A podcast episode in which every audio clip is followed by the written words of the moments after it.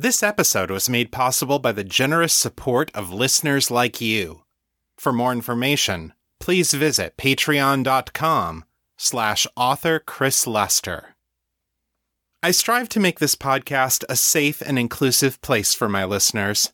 If I've missed any content warnings, please let me know. Content warnings for this episode include strong language, mature themes, corruption and mind alteration, use of recreational drugs, including cannabis, and sexist attitudes and stereotypes.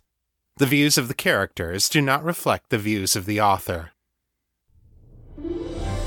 You're listening to The Raven and the Writing Desk, the weekly podcast about the writings of Chris Lester and Liminal Corvid Press. This is episode 284. Hello, Metamorphs. Welcome back to The Raven and the Writing Desk. I am Chris Lester, the creator of the Metamor City story universe.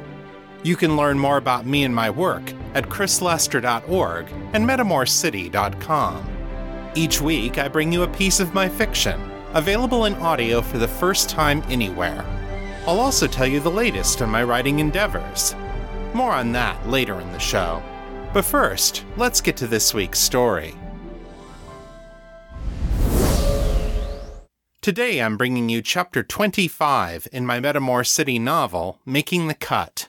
If you're new to the show, go back to episode 259 to hear this story from the beginning. The following recap will contain spoilers. In last week's episode, Danni struggled to understand the changes that have happened to her since she became an androgyne. Meeting Jared has awakened to something within her that she doesn't understand. Before, she thought that a future with Rebecca was the most important thing in the world to her. Important enough that she was even willing to become an androgyne in order to join Rebecca's breeding cell. But once she and Jared began spending time together, her thoughts of Rebecca seemed to fade into the background. Jared was the one that she wanted, to the point of even throwing herself at him in the middle of a public place. The wizard Artax, who created the pseudo curse that Danni is using, confirmed that this isn't a result of his magic, or anyone else's. Nor does Danni's mind show any signs of telepathic control. What has happened to her is deeper a change in what she wants and considers important at the most fundamental level. Danni's soul has changed. The idea that this was done to her by someone, that there's a person out there with the power to change people's souls, is a possibility that Artax could not dismiss, though he's never heard of such a thing, and it would be horrifying if such a person existed.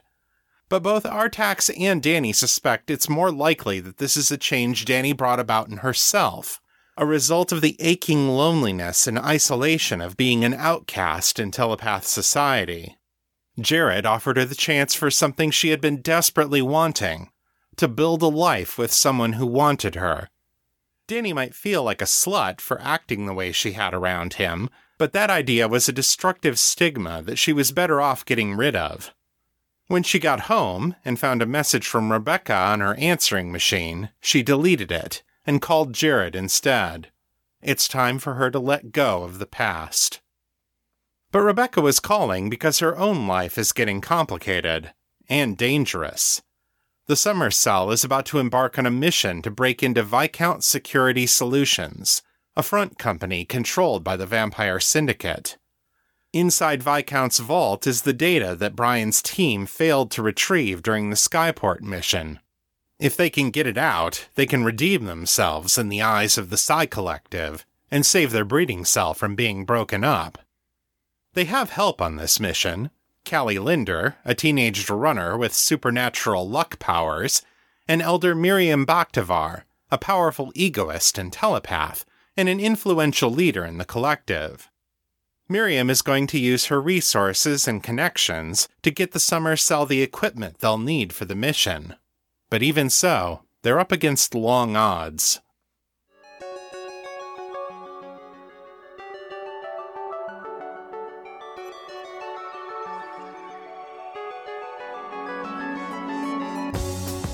Making the Cut, a novel of Metamor City, written and read by Chris Lester.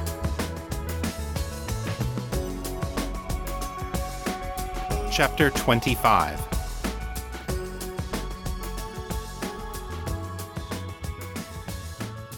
Okay, good. Now hold that pose for just a few seconds. Great. All right, you can switch back. Danni let out a breath and relaxed, letting her body return to its more comfortable female form. It was getting easier to consciously control her transformations, but lately she could feel the strain of it when she returned to Daniel's old form. On some level, it was like her body knew that she was supposed to be a woman. She smiled. And why shouldn't it? she thought. I'm finally enjoying my life again. I'm even enjoying this. She arched her back and raised her hands above her head. Nathan changed positions and snapped a few more photos with his still camera. Very nice definition, he said, as he paused to adjust one of the lights in the makeshift studio. We've been wanting to study the effects of the curse on musculature, but it's hard to find test subjects who are toned enough to collect good data. Danni ran a hand over her taut, muscular stomach and smiled again. I guess all those hours in the Somnock are paying off then. Nathan grinned. Most definitely. Are you doing all right, Dee? Not too hot or anything. Danni shook her head. Kevin had allowed them to use his sanctum for Nathan's research project, and they had covered the walls with plain white sheets that made a stark contrast with Danni's skin. The adjustable spot lamps that Nathan had brought in made the room warmer than usual, but Danni found it comfortable enough. The fact that she wasn't wearing a stitch of clothing probably helped.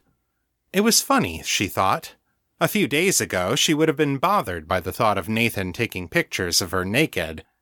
But ever since she had decided to stop fighting against her own subconscious desires, the desires of her spiritual mind, as Artax had called them, she found that things had become easier. Spending time with Jared seemed to help. He and Danni had gotten together each of the last three nights, and his wholehearted acceptance of her identity as a woman made it easier to accept it herself. Even Nathan's ogling gave her a little thrill at the knowledge of how desirable she was. To his credit, Nathan had been far more professional than Danni had expected. She could sense his lust for her every time his skin brushed against hers, but he had kept his urges to himself and focused on collecting the data his research group required. Even when he had recorded close up images of Danni's genitals changing form, Nathan had kept a scientist's detachment through the entire process, despite the fact that his face was only a few decimeters from her exposed crotch. Danni had learned a few things about herself, too. The curse was more versatile than a simple on off switch between male and female forms. If she thought about it, she could consciously control the degree of masculinity or femininity her body displayed. In the last few days, she had taken on the form of a slender, effeminate man, a boyish woman with small breasts and narrow hips, and a buxom sexpot with a dramatic hourglass figure. Her appearance wasn't the only thing that changed either. She found that her sex drive was enhanced when she shifted to a more feminine form. According to the research Nathan had showed her, androgynes might even give off special pheromones when they were in their more extreme forms, pheromones that would increase the sexual receptivity of the people around them. I'll have to remember that, she thought, grinning at the possibilities that came to mind. Still, on the whole, she felt most comfortable in a form like the one she'd first changed into, athletic and slender, unmistakably feminine, without being a purely sexual object. Nathan took a few more photos, then nodded in satisfaction and turned off the spot lamps. That's enough for today, he said. I need to pull these up on the computer and make sure everything's usable. Thanks again for doing this, Danni. Danni smiled and pulled on her robe. Not a problem. I'm actually having fun. Nathan blushed, grinning like a schoolboy. Excellent. Clutching his camera in one hand and his video recorder in the other, he ducked out of the sanctum and headed off to his bedroom. Kevin was leaning up against the wall next to the door when she came out. He smirked and nodded down the hallway in the direction Nathan had gone. Is he behaving himself? he asked. More than you would believe, she took a sip from her water bottle, then gestured toward the sanctum. I think we're done in there for now. I can get changed and clean things up if you're expecting a client. Take your time, Kevin said. Stephen and I are going to a movie tonight. You got a call from Jared, by the way. Danni perked up immediately. Yeah? Kevin nodded. He says that he's finished testifying at that competency hearing, and he's free for the rest of the evening if you want to do something. Danni murred happily and headed over to the telephone in the living room. Half a minute later, Jared was en route to the apartment. She put the handset back in its cradle and turned to find Kevin hovering a meter away. It's going well, then, I take it? he asked. She gave him a self satisfied smile and nodded once. Have you slept with him? Her smile faltered a little. Not yet, she admitted. Just a few kisses here and there. He's been a complete gentleman. Sometimes to a fault she added silently. Kevin wasn't a telepath, but he must have read her thoughts in her expression. But you want to sleep with him, he said. She felt herself blush, but she nodded. I've been, um, sort of fantasizing about it. It was true. They hadn't had another incident like the one at the panoramic, but Danni's subconscious had been busy at night with thoughts of what she might like to do with Jared. Kevin sat down on the arm of one of the chairs and looked at her closely. And you're sure that this is you who wants this? he asked softly. It's not just the magic talking? She shook her head firmly. Artax checked that, she said. This is a part of me, Kevin. Deep down on the inside. I don't know how long it's been there, but it's there. And yeah, that's a little scary, but I'm only going to cause myself more pain if I deny it. I can't be afraid to embrace what I am. She shrugged. I learned that from watching you. Kevin closed his eyes for a moment and smiled. He came over to her and planted a gentle kiss on her forehead. Then I wish you the best, and I want you to have this. He pressed something into the palm of her hand. She looked down and saw a pendant attached to a leather cord. The wooden disc was about the size of a quarter mark and had a prominent protection glyph etched into one side. A birth control amulet? she asked, looking up at him. I picked it up for you on the way home from work, he said, just in case you need it. Danni slipped the amulet around her neck, feeling a flush of excitement as she did so. Thank you, Kevin. Thank you. Impulsively, she leaned forward and planted a kiss on his cheek. He smiled and put a hand on her shoulder. Be careful, all right? She nodded, but her mind was already swimming with possibilities. She could hardly wait for Jared to arrive. He showed up at the door 20 minutes later. Danni let him inside and greeted him with a hug and a peck on the lips. Glad you can make it, she said. That makes two of us, he said, grinning. Hey, Danni, Nathan called from his bedroom. Come here a second, will ya? Jared gave her a questioning look. She shrugged and headed down the hallway. Come on, you may as well meet the flatmates. Nathan was waiting for her with a computer printout and a pen. This is a release form, he said. I need you to sign this before I can upload the data to our server. Danni scanned over the legal text briefly. It seemed straightforward enough. She signed it and passed the sheet back to him. Thanks. We'll do another session whenever it's convenient for you. His eyes drifted to a spot above Danni's shoulder. So, is this our lucky friend from Metamor's Finest? Oh, sorry, Danni said. Jared, this is Nathan Levy, our resident computer genius. Nate, this is Jared Tamlin. Nathan offered his hand to Jared. Pleased to meet the man who won the heart of our fair belle, he said, grinning amiably. Jared took his hand and clasped it briefly, but there was no warmth in the gesture. His eyes scanned the room, and Danni could see a tightening at their corners. How do you do? he said. Nathan's smile slowly faded. Well, um, pretty well, I think. I've never had any complaints. He laughed, and there was no mistaking the nervousness in the sound. Danni looked back and forth between them, confused. What was Jared's problem? Jared smiled politely at Nathan's joke. Fair enough. So, how old are you, Nathan? His tone of voice was almost too casual. Nathan cleared his throat and scratched the bridge of his nose. Um, 23? Ah. Jared glanced upward, and now Danni saw what he was looking at one of the many posters of scantily clad women that covered the walls and ceiling of Nathan's room. Oh, she thought. Danni touched his shoulder. Jared, hun, we should get going. Jared took her hand and smiled. I'll be right along. Why don't you go ahead and get your shoes, and I'll meet you at the door in a second.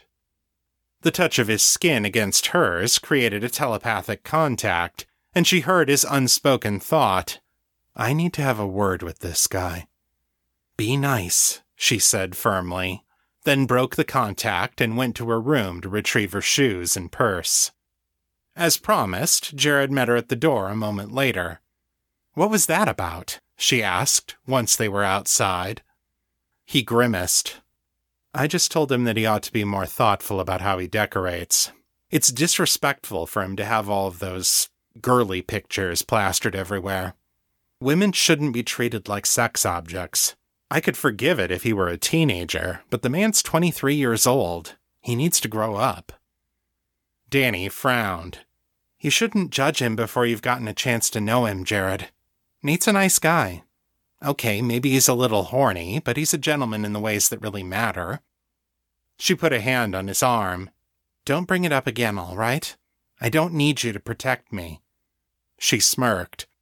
I was a horny guy once too, remember? He ducked his head and grinned sheepishly.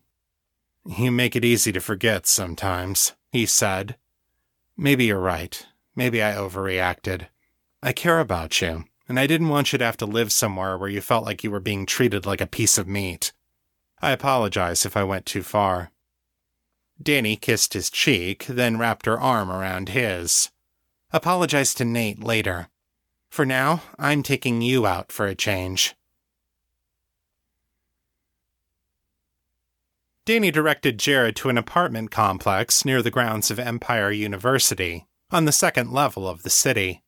Next to the main entrance to the complex was an old fashioned wooden door that opened onto a set of stairs leading downward. Danni held the door open for Jared, and the sounds of music and conversation drifted up from below. She gave him a grin and a wink. After you, she said. The walls were made of red and brown bricks, while the floor and ceiling were dark, polished wood. A large white sign greeted them at the first landing. Private property. Class B substances in use. The owner of this establishment hereby gives notice of consent to the use of Class B controlled substances on the premises. Any person entering herein is understood as having given tacit consent to the use of these substances in his slash her presence, and indemnifies the proprietor and his slash her fellow patrons of any responsibility for the associated risks of exposure. City of Metamor Civil Code, Title 11, Chapter 13, Section 27b. Jared raised an eyebrow at Danni. You're taking me to a smoking parlor? Her grin got even wider. It's much more than that. Come on. The stairs turned left at the landing and descended one more flight, emerging onto a small vestibule with a single spotlight overhead. Arched doorways to the front and the right revealed dimly lit rooms filled with booths and tables.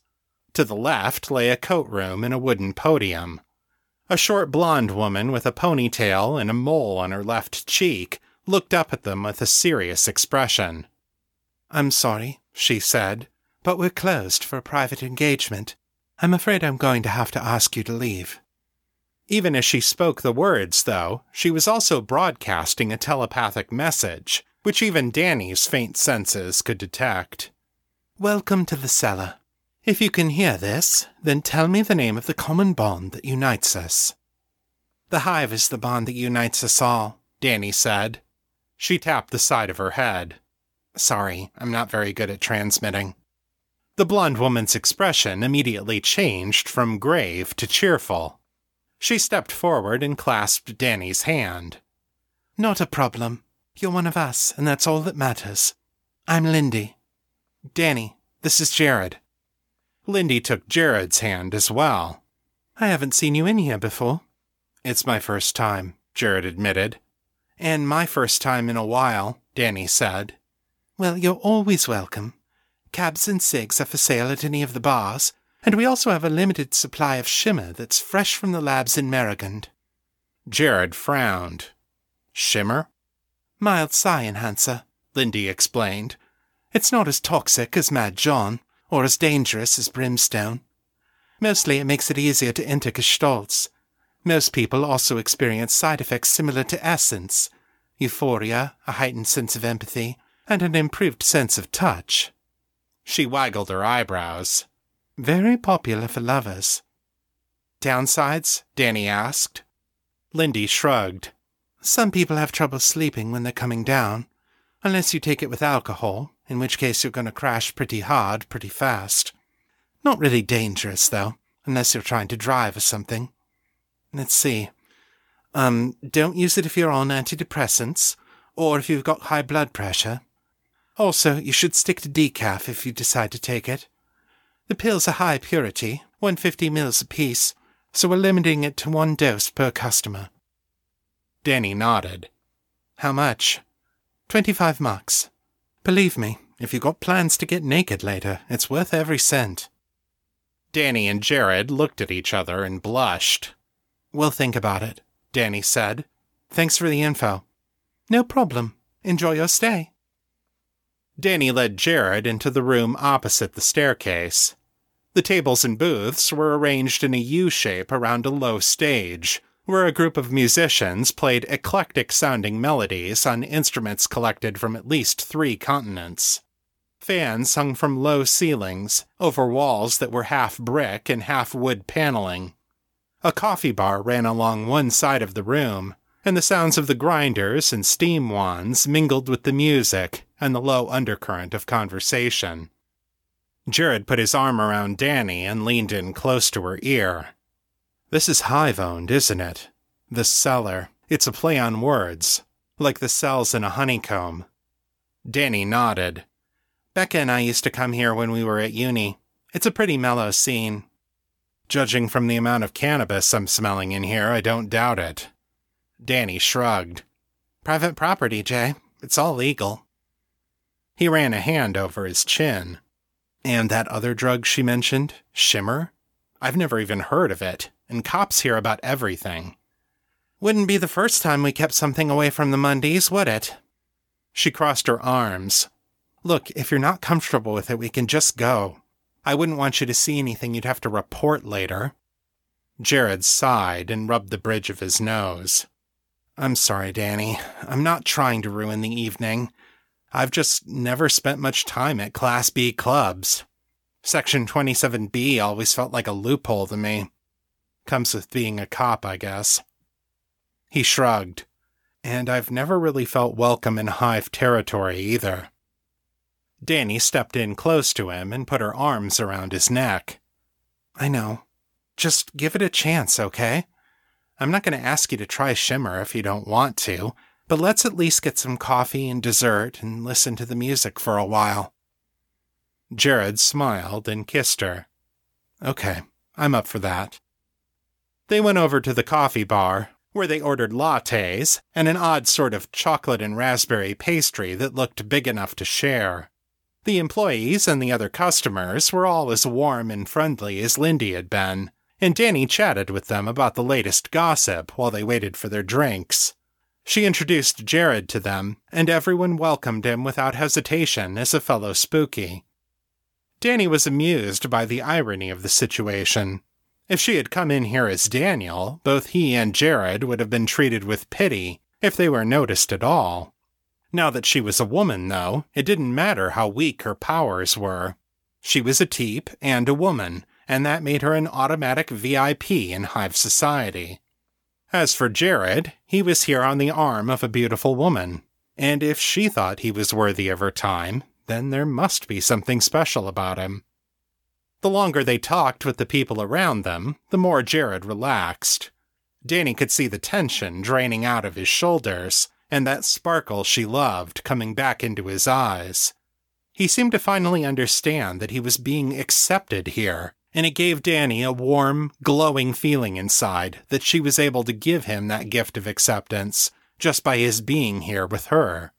It was a gift that Daniel never could have had for himself, and that made it all the more precious. Eventually, they found a little booth with a good view of the stage and cuddled up next to each other to listen. Jared reached into his pocket and pulled out a cab, which he offered to Danni. She looked at him in surprise. I thought you didn't approve, she said. He shrugged. It occurred to me that everyone here is part of the collective. So, in a way, you could say that this is just an extended family gathering. He pulled out a lighter and lit the end of the cab. And sharing a cab at a family reunion isn't going to hurt anyone. Smiling, Danni nestled in close to Jared and took a hit from the cab. As the sweet, herbal scent of cannabis spiraled around them, she closed her eyes and let the music carry her away.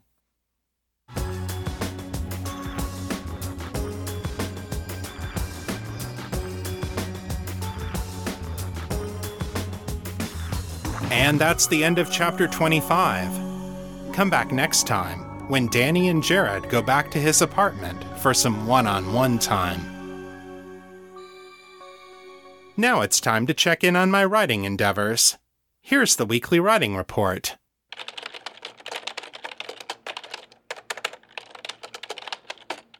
This update covers the week of April 10th through April 16th. I wrote 2,379 words this week over the course of 3.5 hours for an average writing speed of 680 words per hour. As of Friday night, I've gone 362 days without breaking my chain. This week I finished the first draft of my Natasha story, Learning the Ropes.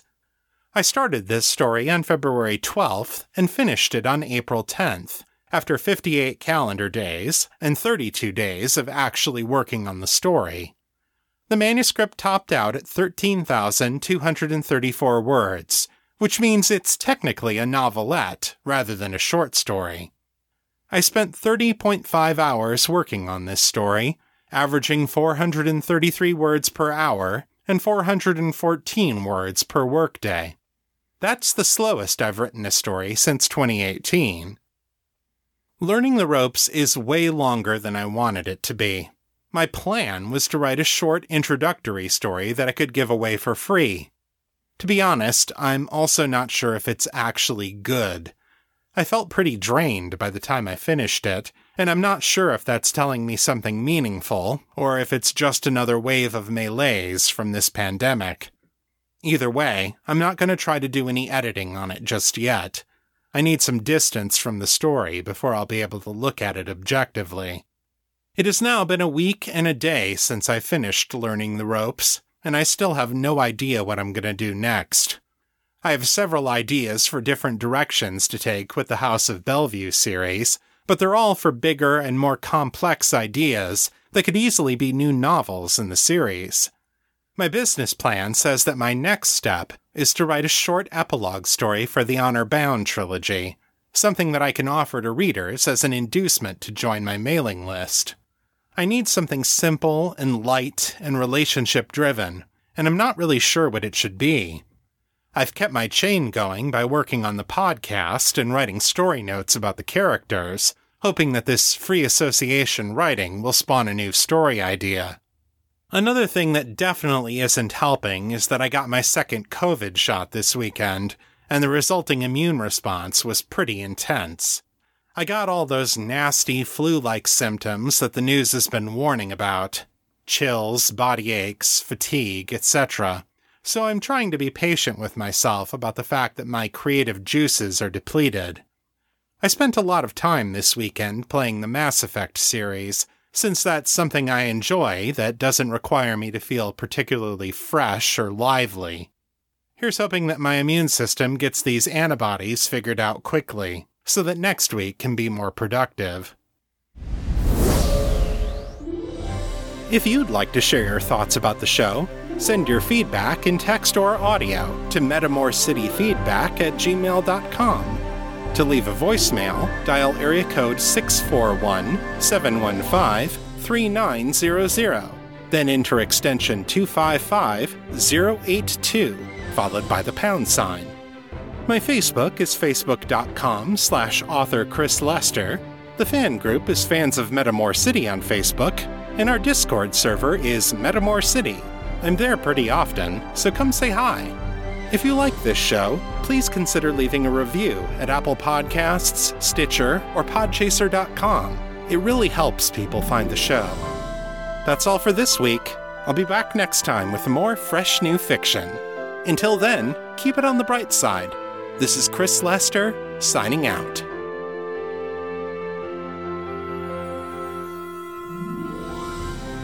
The contents of this podcast are copyright 2021 by Chris Lester and Liminal Corvid Press.